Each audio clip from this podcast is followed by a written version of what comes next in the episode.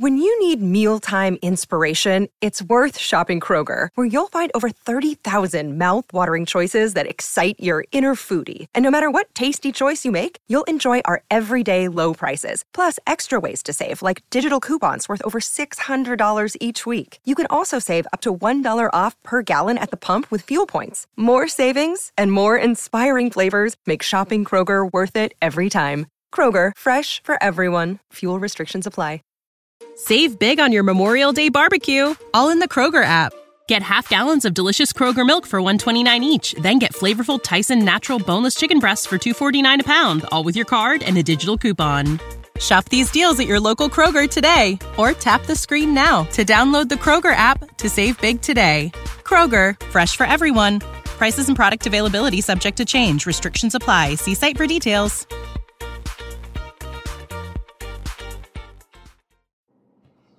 Hey, friends. Matthias here. And you're listening to Queerology, a podcast on belief and being.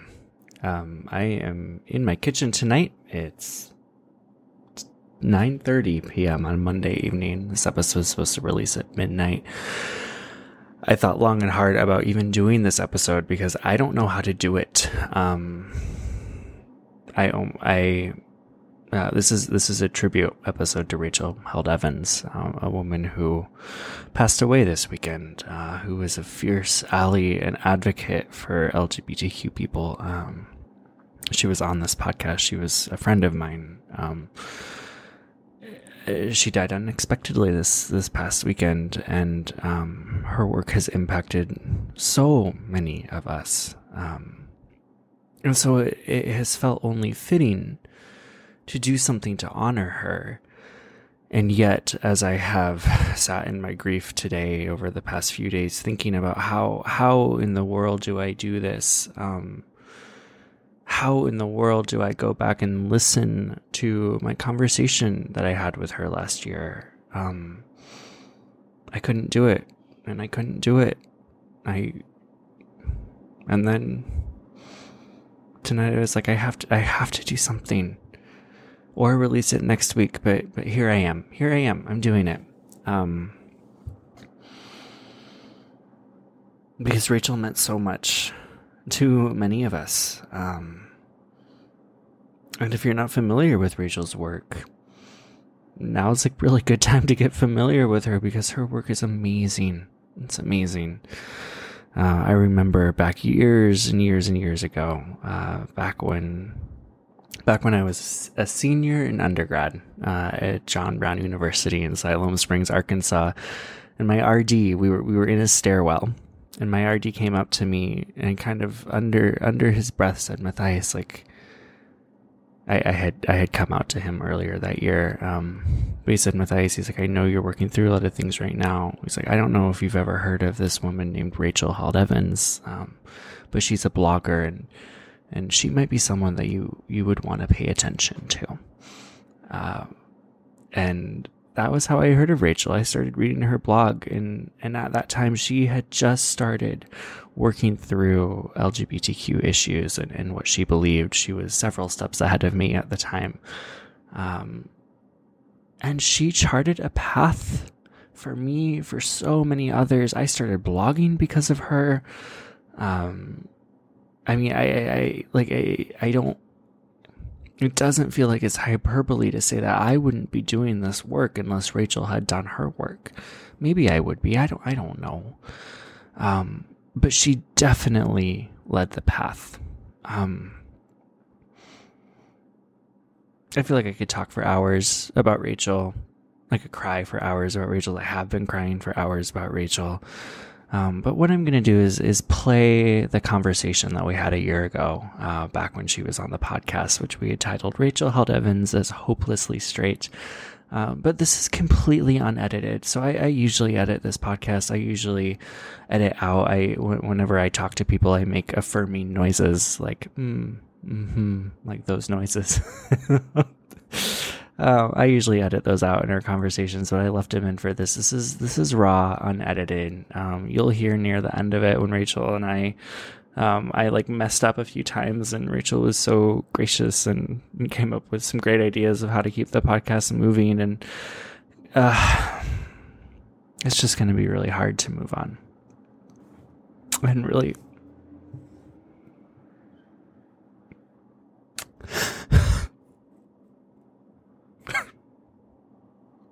And I just can't believe she's gone.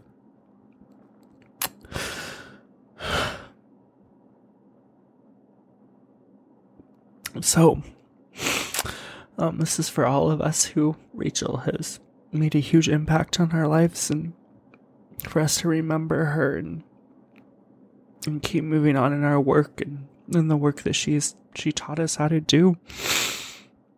Um, and before I dive into this conversation with her, um, there's a little poem that I wanted to read. My computer just went into screensaver. Um, um, and this poem is is by Jan Richardson. It's it's a blessing actually. She writes blessings. It's called "The Cure for Sorrow," um, and, and it's one that's been bringing me a lot of solace in this. So may it be a blessing over us um, as we listen listen to Rachel's words. Um, so, "The Cure for Sorrow" by Jan Richardson. Because I do not know any medicine for grief, but to let ourselves grieve because I do not know any cure for sorrow but to let ourselves sorrow. Because I do not know any remedy but to let the heart break, to let it fall open, then to let it fall open still more. Because I do not know how to mend the unmendable, unfixable, unhealable wound that keeps finding itself healed as we tend it, as we follow the line of it, as we let it lead us on the path it knows because I do not know any solace but to give ourselves into the love that will never cease to find us, that will never lose its hold on us, that will never abandon us to the sorrow for which it holds the cure. Friends, let yourselves grieve. It's so odd to grieve someone who, as, as my friend Micah said, who many of us only really knew through pixels um, I mean, I only met Rachel in person twice, uh, and then we had this conversation. But but her work has meant so much to me. Um, it's a strange world that we live in, um, and that doesn't make the grief any less. So give yourself the time, space, the ability to grieve, um, because that really is the only way we can work. We can work through our sorrow is by letting it come. Okay, I've talked for long enough. Um, here's my conversation from last year with Rachel Held Evans. Okay, and I'm recording uh, in five, four, three, two, one. Rachel, hi, welcome. Hi, it's such an honor to be here. I'm excited about jumping in on this podcast. Yeah. I listen. I'm a listener. Oh, thank you. Now I'm a guest. It's an honor. well, I'm so excited to have you here. Thank you so much for joining me. Um, so to start, the question I ask everyone, uh, how do you identify and then how would you say that your faith has helped form that identity? All right. Well, uh, I'm a, a, straight cisgender ally mm. uh, who is also a mother and a wife and I'm a doubter. I'm a follower of Jesus. Um, and I guess how has my faith informed that identity? I mean, identity is like so many different things. Mm. I'm also I'm white. I'm an Alabama Crimson Tide football fan. Yes. uh, you know the important stuff. Right. Uh, I'm Episcopalian, um, but I guess you know my faith has informed that my identities in the sense that those identities are always changing and um, identities you know for me are in a lot of ways fluid in the sense of yeah just as your life changes your roles in that life change and mm. how you relate to other people change um, and so my faith informs that because my faith um, provides sort of the insights into um, what's most important and uh, how i ought to be relating to people uh, in my life, and it informed my the the fact that I identify as an ally, uh, just because um, just following Christ and the example of Jesus Christ led me to uh, become somebody who imperfectly uh, supports and uh, tries to rally around and encourage uh, my LGBTQ friends mm. and family members um, because it's the right thing to do. Mm. And uh, Jesus looked out for people and supported people and surrounded himself by people and learned from people who were often shoved to the margins because by the religious leaders. And so that's that informs how I relate to people who uh, identify differently than I mm-hmm. do when it comes to gender and sexuality and that sort of thing. Mm-hmm. Mm-hmm. Yeah. But apparently, yeah. I mean, like sometimes people on the internet think that I'm gay because I hang out with y'all. and I'm always like, well, that's very nice. Thank you for believing that about me. But that I'm not, I'm afraid that I am, in fact, straight as an arrow. Yeah. Because uh, apparently just being gay for Penelope Cruz does not count as actually gay. So it's too much to fit in this acronym. So, yes, I am pretty hopelessly straight mm. and happily married mm. and the mother of a toddler and a little girl on the way. Mm-hmm. That's such a real thing, though, because I think I know when I was like, when I wasn't out of the closet, I was terrified to hang out with LGBT people because of that like association of like mm. if they think if like if I hang out if I'm nice even if I'm nice to gay people like they'll think I'm gay too and I didn't want people to know that. And so, right. it's so real. It's so real. Um, it happens. People make that mistake all the time and it's I I, I try to, to take it as flattery but yeah, yeah. uh, so I like I'm curious about like allyship. Like you're so you're the second person straight person um, that has ever been on this podcast in what this is episode 44 so in 44 episodes um, Thanks for is, inviting me to this party. I know yeah. I don't, I, you know, I'm not owed a place. Uh, I appreciate it. Uh, yeah, but you've like, I mean, you and your blog, your writing, your work, um, I know have has played such a huge part in so many LGBT Christians' kind of journeys in their lives. I know in my journey in life, like your blog was, it was still pretty dangerous to read, but it was safer than like queer blogs. Um, right. And the way that you've opened up this conversation, I think for so many people has had a huge impact. Um, so I'm kind of curious, like maybe to start, like, what has your personal journey kind of been like in, I mean, you mentioned it a little bit, but in kind of becoming an ally, like I was combing through your blog. It, it, it, looks like your first post about kind of like LGBT stuff was maybe in 2008 is what I could Oh gosh, find. please don't read that um, and please do not quote it. um, Let's but... just pretend whatever that says, it does not say that. but like you've had a you've that like 2008, like that's 10 years ago. Um, you were one of the first to kind of really bring this topic up. So I'm curious, what what has that journey kind of been like for you?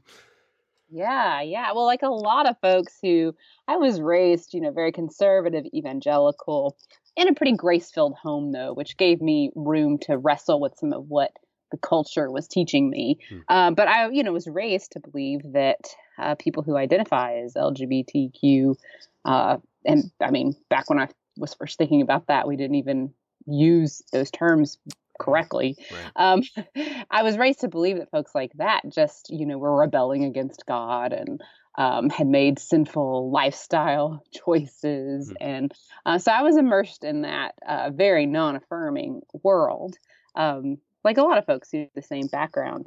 Uh, but, you know, as, and this is just how so many people's stories go. Mm. As I began to actually encounter real LGBTQ people um, as I began to, as some of my friends and acquaintances from high school um, in their college years came out. Yeah, I began to see that the stereotypes that I'd been presented with just were not reflections of reality, mm. and that a lot of these folks, most of these folks, since I live in, uh, you know, Bible Belt, mm-hmm were deeply committed Christians who loved Jesus and who most of them because they had shared a similar background to me were really struggling with the reality of their sexuality or gender identity and what they too had been told about what it means to be gay mm. or queer or uh, transgender and so um, I, I guess it was just you know getting to know people and and watching that trajectory like for so many people that moved my heart and uh, changed how I thought about things. And then, you know, ha- having grown up as like Bible thumping religious girl, mm. literally, I was the president of the Bible club. That's yes. how intense. Yes. I was on homecoming court representing the Ooh. Bible club. Yes, yes, yes. yes. That's how cool I was in high school. Uh, also, like president of the True Love Waits group. I mean, oh I was in it. I was in it. So, um, so I did feel like I had to make some sense of this uh, with what I had been taught and what I encountered in Scripture. And so I I did study quite a bit, um, study uh, what the Bible had to say about gender and sexuality. Even though my heart was, I mean, it would be it would be unfair and, and not really true to say that like I came in objectively. I didn't. Nobody comes into that objectively. Um, I wanted to believe that LGBT people were uh, cre- you know, created in the image of God and beloved by God, and, and, just as they are, and that they they didn't have to change. That uh, the the the therapy that I had seen them go through that was so destructive uh, was not the way of God. So I went in with a bias, um, but I, I, did my did my work. Hmm. Uh, definitely as um, you know, as things progress, I read Matthew Vines' work. Well, mm-hmm. first it mm-hmm. was probably Justin Lee's book Torn, yeah. um, and then articles and you know whatnot online. Uh, Matthew Vines' book was also pretty influential in kind of nailing down what how I thought about it. But really, the the the thing that that really turned me around and that that solidified my views was reading this is random uh, hmm. the civil war as a theological crisis hmm. by Mark Noll i hmm. know i'm a weirdo but it showed because i realized that if when it came to proof texts um, the people with the most the people with the clear reading of scripture um, were the folks arguing that slaves obey your masters should be taken at face value. Mm. And so that book, just in looking at the way the arguments on both sides of uh, the slavery debate, which was a very real debate, real theological debate in American history, looking at the way those debates were formed and, and had and engaged in, you just, I just saw stark, startling similarities. Slavery obviously is a completely different um, injustice than injustices against LGBT people. Mm-hmm. So the injustices are different, but the way that people navigate scripture around them is actually pretty strikingly similar. Mm. So that kind of pushed me over the edge to say that, you know, just, you know, a one verse that seems clear really should not be enough to justify uh, oppression and injustice. And um, that sometimes you have to step back and look at the arc of scripture instead of getting lost in the mire of, of a verse here and a verse there and a very difficult to translate word here mm. and one there. Mm-hmm. So that that kind of was what brought me to the place that I am. And then it was just spending lots of time with um, LGBTQ people and getting to know better what was important to them. Uh, I hope that has made me a somewhat reliable ally. Mm. I'm still learning. You know, mm-hmm. every time I will probably learn something from this conversation. Mm-hmm. Uh, and I try to keep that posture of learning uh, as best I can. Um, I think the best allies are people who know that they haven't got it figured out and who are willing to make mistakes and get called on their mistakes. That's hard. I hate that. But I think um, that's an important posture to keep. Yeah, like I, I, think about that because I think in, in one way or another, like we are all allies in right in our world. So like even for LGBT people, like for me, gay, white, cis man, like I can only consider my well, I, I, ally is one of those words that I have a complicated relationship with, but ally like for my trans siblings and I mean mm. those kind of things of so so that posture that you're talking about like is one that I think we we all have to adapt in some ways in our lives um and it's so important like to realize that it's, it's not really for us to decide even um and right. which is frustrating and hard sometimes but um I'm I, I'm curious about like so as as you kind of made this journey, as you've done this theological work, and then you started kind of started to like step out uh, and kind of publicly I mean, you kind of paved the way in some ways. Like there were some other people before you, but it's like the first like kind of major evangelical blogger to really take these steps. Like, what have you learned from kind of the pushback and the church? Like, you you carried a lot stepping out. Um, oh yeah, you know, I, really though, I think because I had been so transparent from the beginning mm. about the fact that I wasn't comfortable with where I was to start mm-hmm. with this, um, nobody was surprised. Like there wasn't one day where it's like Rachel Held Evans is affirming. Let's you know, Lifeway yeah. drop all her books. Yeah. I mean, they dropped my books over other things, mm. basically my feminism. So you know, like I didn't have this sort of Jen Hatmaker moment where it was like, she's an ally, she's affirming, everybody freak out. Mm-hmm. Um, and I also I tried actually to um, I think the the moment where I made it most clear that I was affirming was just in going through Matthew Vines's book mm-hmm. uh, with my readers. We went chapter by chapter by chapter. I tried to tried to kind of shift the focus off of me and more onto like these are the reasons to be affirming, and this is from the perspective of uh, a young gay Christian. Um, so that wasn't all, you know, so that, yeah, I guess I just feel like all of those things together made that step not like one step and yeah. not a big deal. Mm. like nobody was surprised when I started uh, speaking more honestly and straightforwardly about where I, where I stood because I've I've always tried to be honest with my readers, even when the honest answer to a question is, I don't know. Here's what I'm reading. Here's what I've encountered in my experiences with other people. I'm still trying to figure it out. I'm not sure how to articulate it.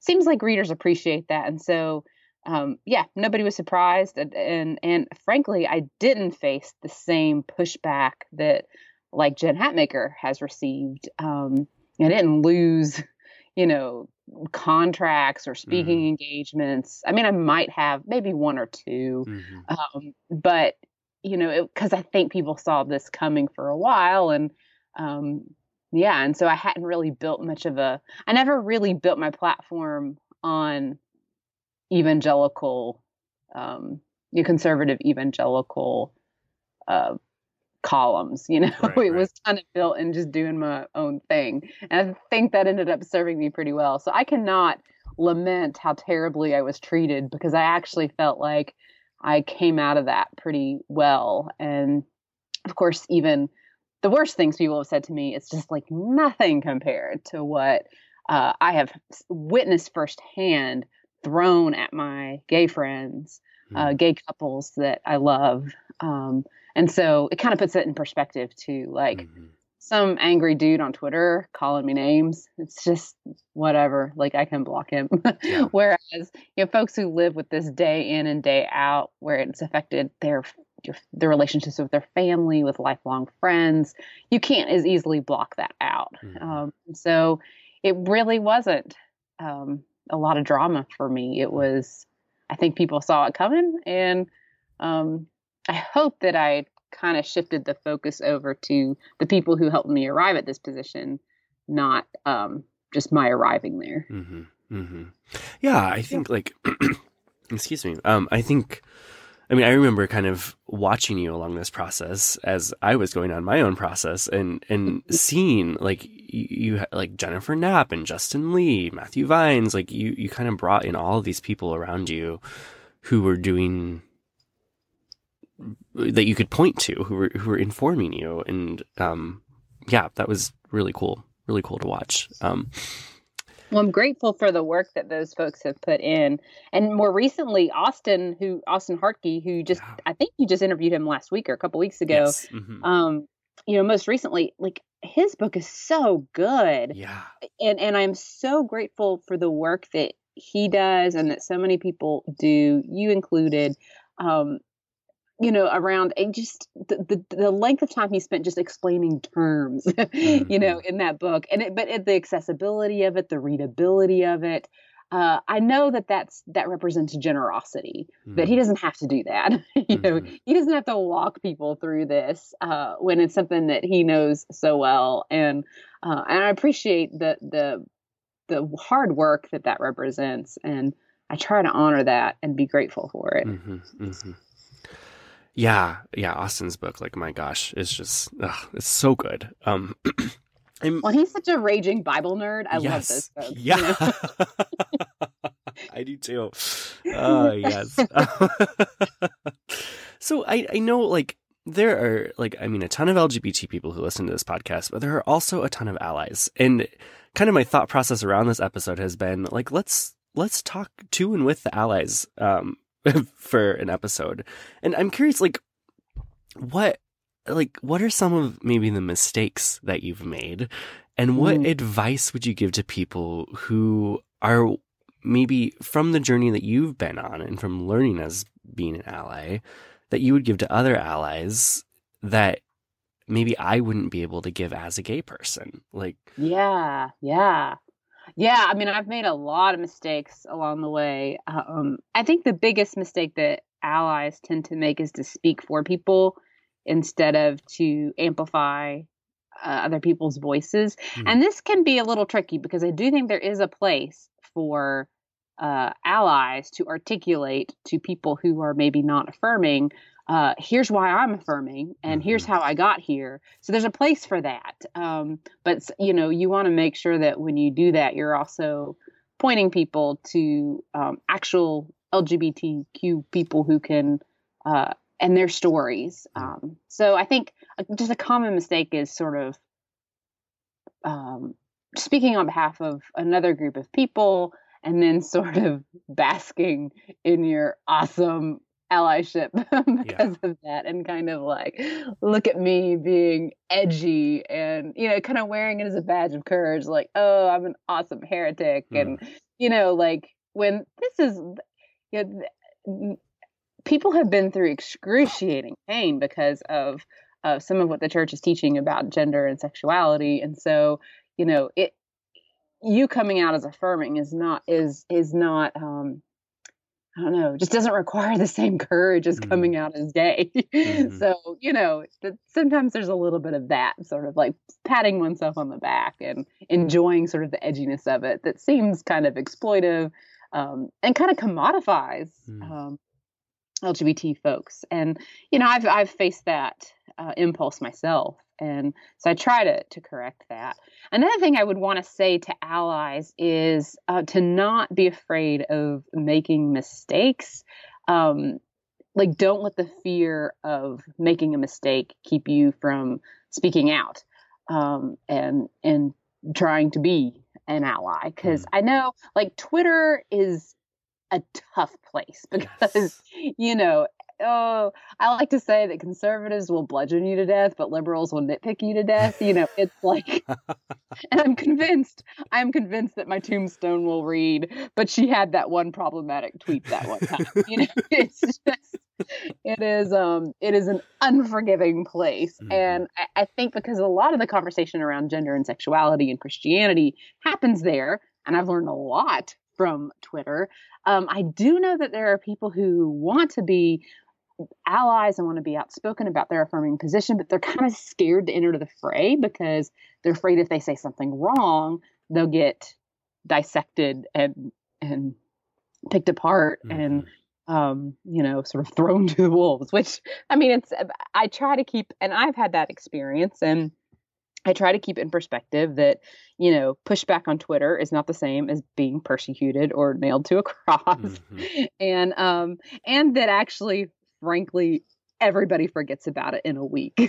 so you can actually make a pretty disastrous mistake and people are over it mm-hmm. in just a, few, a, matter of days. Um, and so I would I would encourage allies.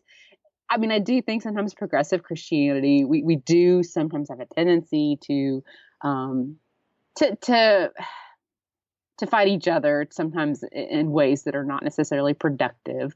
But you know, you can learn so much more if you go into it with some humility and if you get called out by a lot of people who you respect. Chances are you said something wrong or you um, you know you came at it with uh, you know a posture that wasn't helpful and that it's you know it's just worth listening to that and having the humility to apologize um, uh, it's it's worth the risk of making the mistake Mm. to still be part of the conversation, to still be an advocate.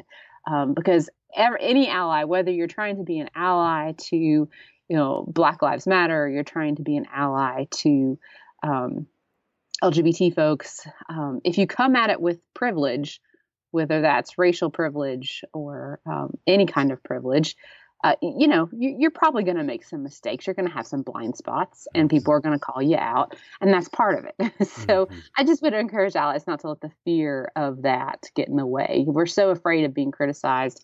Don't be more afraid of being criticized than of speaking the truth and uh, helping people and coming alongside people and working towards justice. Um, if you're going to do that work in any way, you're going to make mistakes. So have grace for yourself, have grace for the people who are challenging you.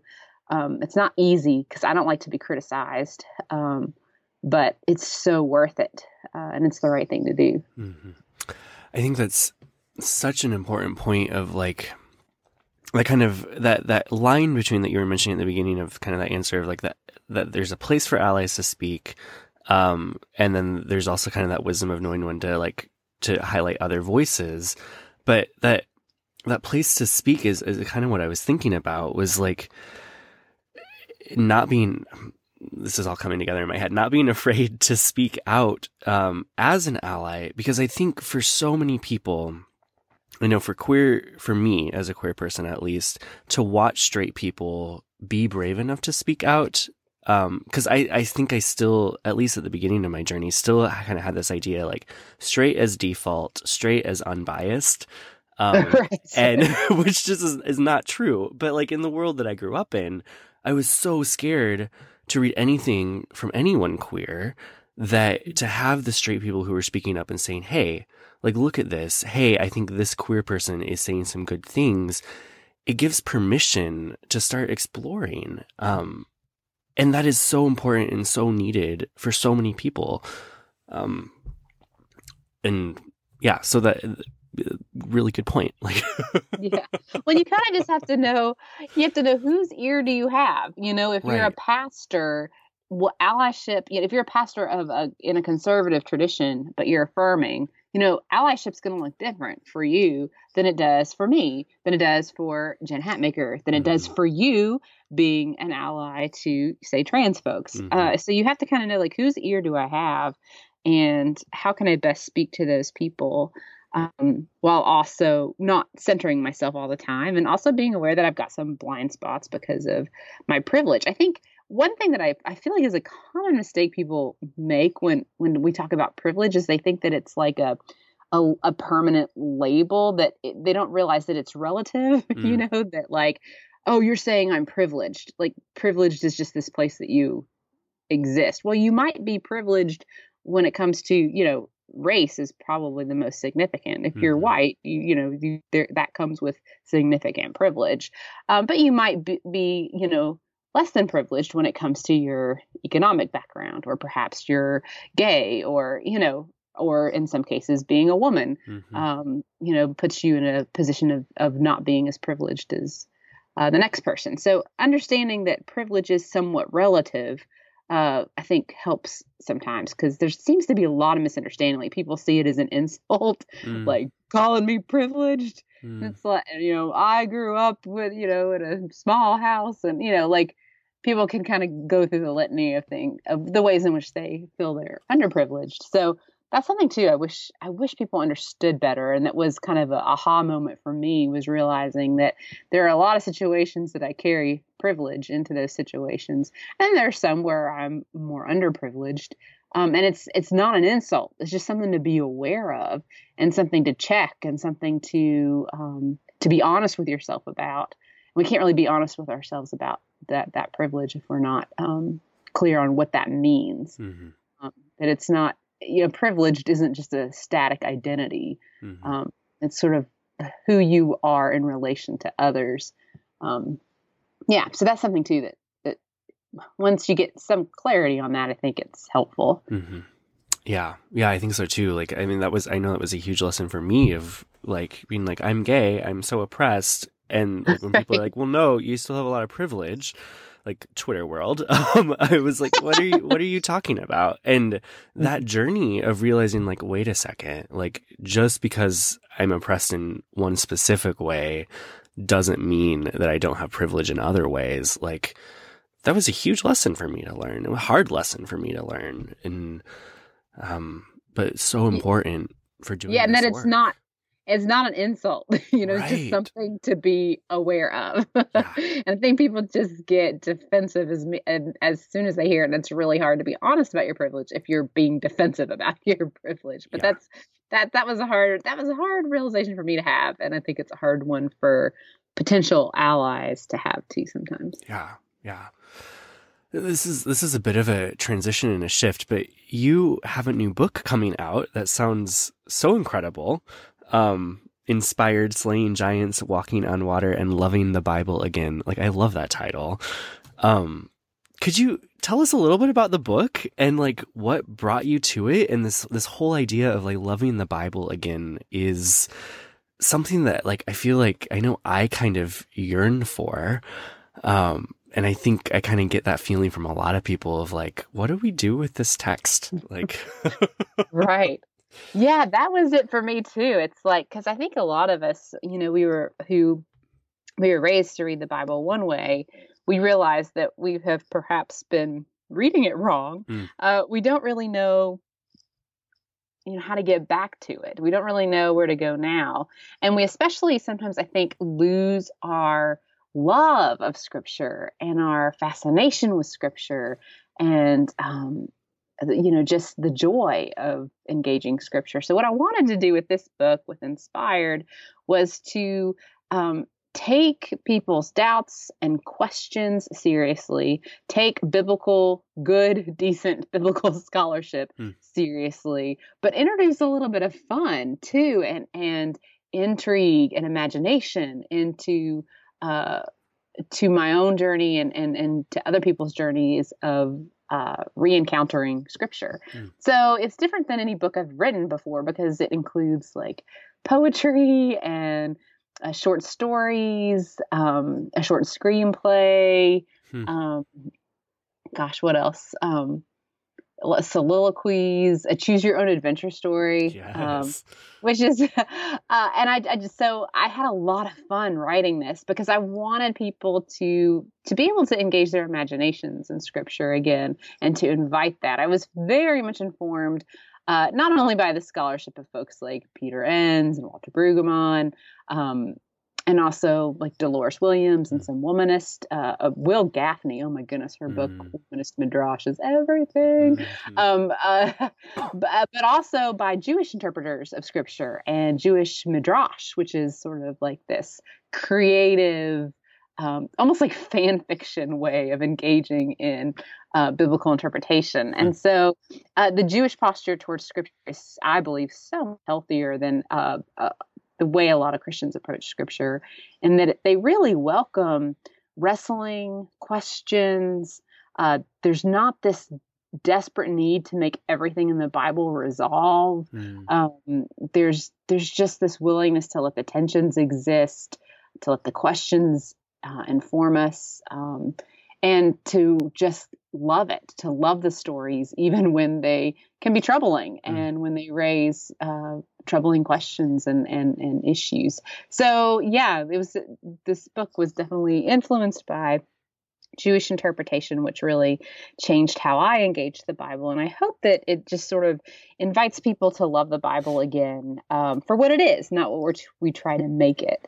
hmm Yeah, because I mean that's like that's so real. Of kind of like I think for so many of us who've who moved into these kind of more progressive spaces, and especially when the Bible has been used as a weapon for mm-hmm. es- especially Yeah. for so many people who listen to this podcast, like when the Bible has been weaponized, like.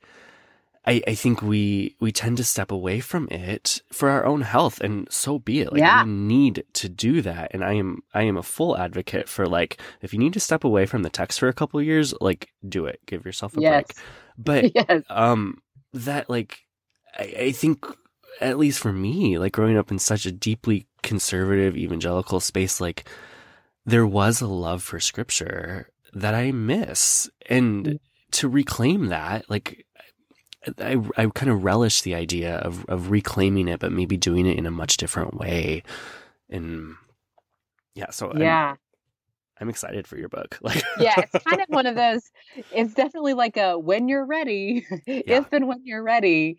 Here's kind of how I found my way back to the Bible. Um, and it, you know, different people are ready at different times. And for folks who the Bible has been used as a weapon against them, it, it takes a long time, if ever, to want to come back to uh, Scripture and to come back to the Bible. Um, and that's, you know, it's it's a loss that they grieve in many ways. But if if and when they're ready to come back, I do think there's there's life there. There's um, there's stories that connect to our own stories in surprising ways, and and that's true for people who have um, have had scripture used against them. Mm-hmm. Um, you know, I yeah, I look at in particular, you know, womanist interpretations of yeah. the Bible, which were really influential in, in my work on this.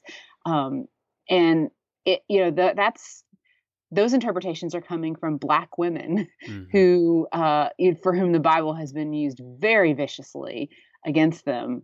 Uh, and yet, you know, they find in the stories of women like Hagar, um, the woman from Song of Solomon, uh, you know, these sort of these threads of of justice in this. Um, they they hear a little of their own voice in those characters and in those stories, and so tracing it with them uh, can be really enlightening. And tracing biblical interpretation from uh, you know folks who belong to oppressed groups, um, you just see it in a brand new way. Mm. Uh, you know, they identify with characters and with instances and stories and even turns of phrase that I just never even noticed before, which is why one of the most important things we can do when we do come back to the Bible is to read it in community with people who are not like us, with people yes. who are going to pick up on things that we would never pick up on and whose life experiences informs you know how they see things like Austin and his engagement of the stories of the eunuchs throughout mm-hmm. scripture.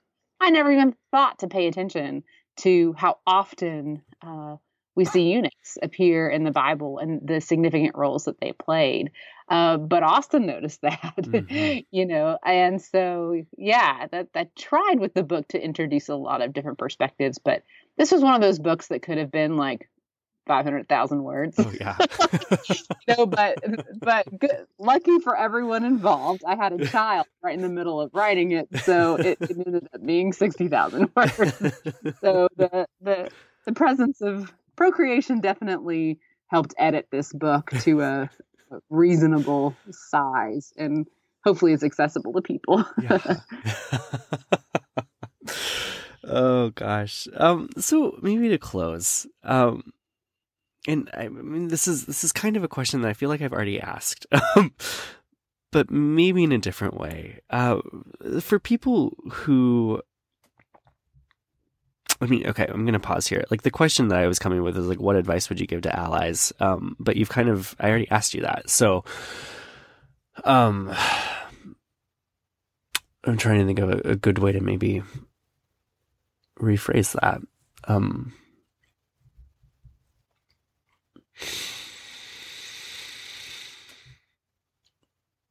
I don't know. I'm lost. Like this, this happens sometimes. oh no, it's fine. I don't know how y'all do podcasting because I would never. I would get so lost in like every little tangent that we could go down that totally. I would never be able to actually keep a conversation. like you kept this going along in a great little clip. it's, it's fine. Mm-hmm. Um, you can just ask something else, or yeah. I could ask a question or something. Yeah. Like, I can ask you a question. That would be great. Yeah. Okay. Okay. I'll just start by saying something like, Hey, Matthias, I have a question for you. yeah. Okay. okay. Great. Okay. Oh, let, me, let me think about what I want to ask you. Uh, oh, I'll, I'll, ask you that question. Like, what can allies do better? That's mm. a good. All right. Okay. Hey, Matthias. Yeah. Yeah. Since we're wrapping up, uh, I was wondering. Uh, there's a few things that I always like to to ask uh, folks, and one of them is, you know, how can I be a better ally, and how can other people who have similar platforms as I do, um, how can we better be better allies? Um, yeah, what would you like to see us doing more of, Mm. less of, Mm. that sort of thing?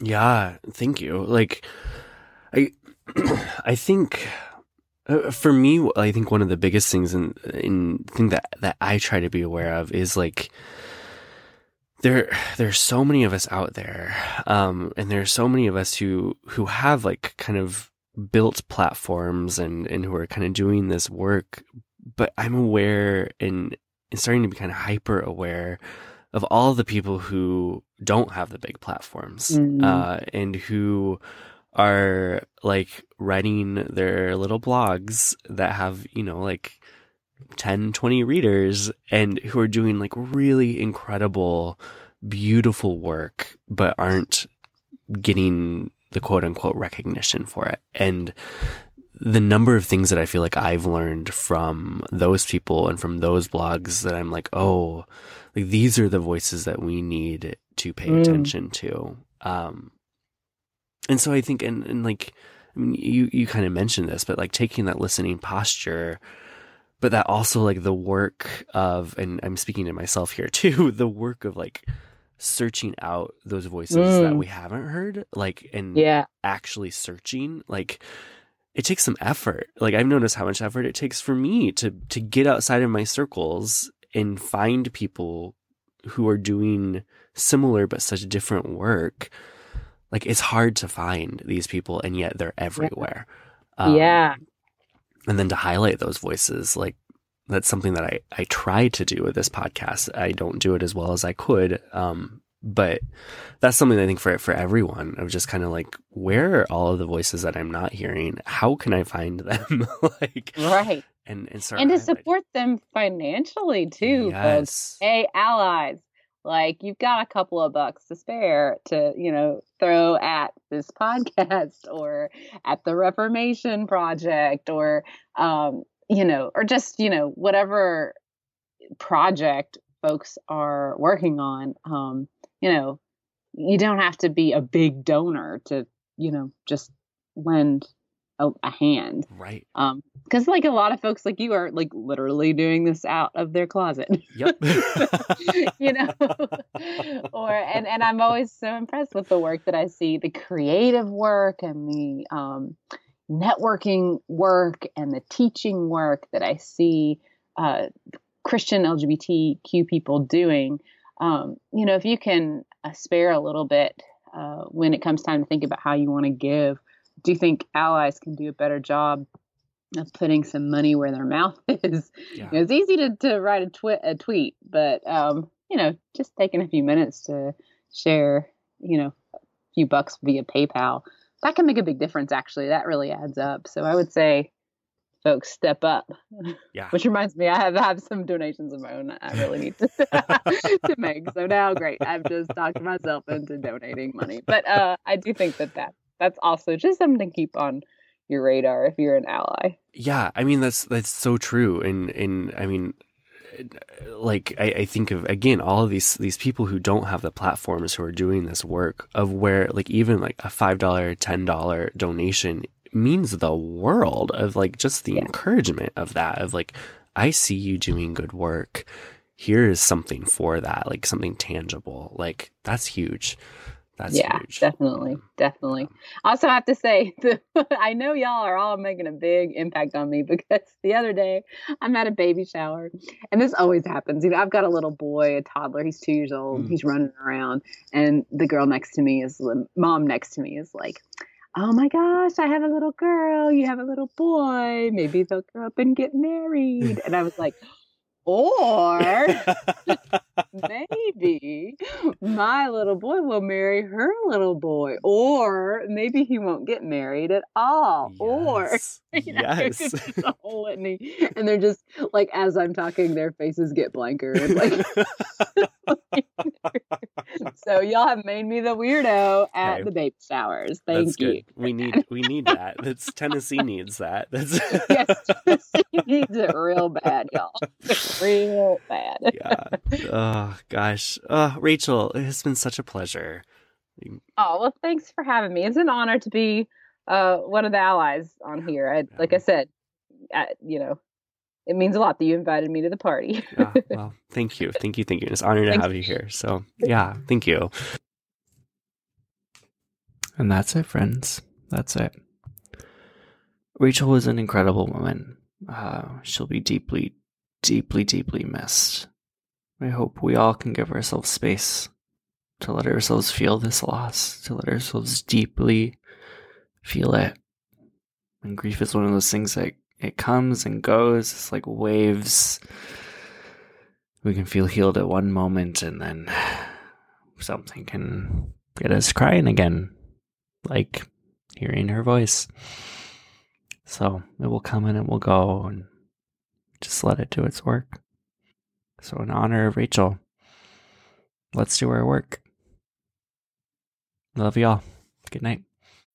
When you need mealtime inspiration, it's worth shopping Kroger, where you'll find over 30,000 mouth-watering choices that excite your inner foodie. And no matter what tasty choice you make, you'll enjoy our everyday low prices, plus extra ways to save, like digital coupons worth over $600 each week. You can also save up to $1 off per gallon at the pump with fuel points. More savings and more inspiring flavors make shopping Kroger worth it every time. Kroger, fresh for everyone. Fuel restrictions apply.